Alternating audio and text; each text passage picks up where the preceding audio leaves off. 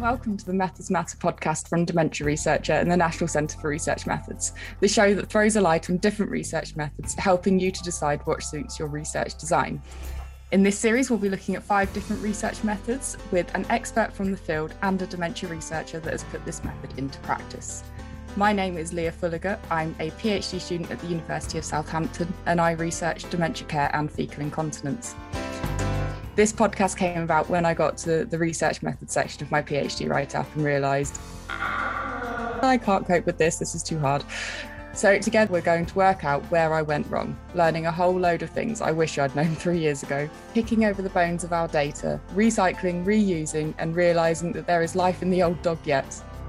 I hope everyone listening wrote that down because I'll probably forget it. Joining me on this quest are two truly inspirational guests. So, together, we're going on a voyage of discovery. Bye.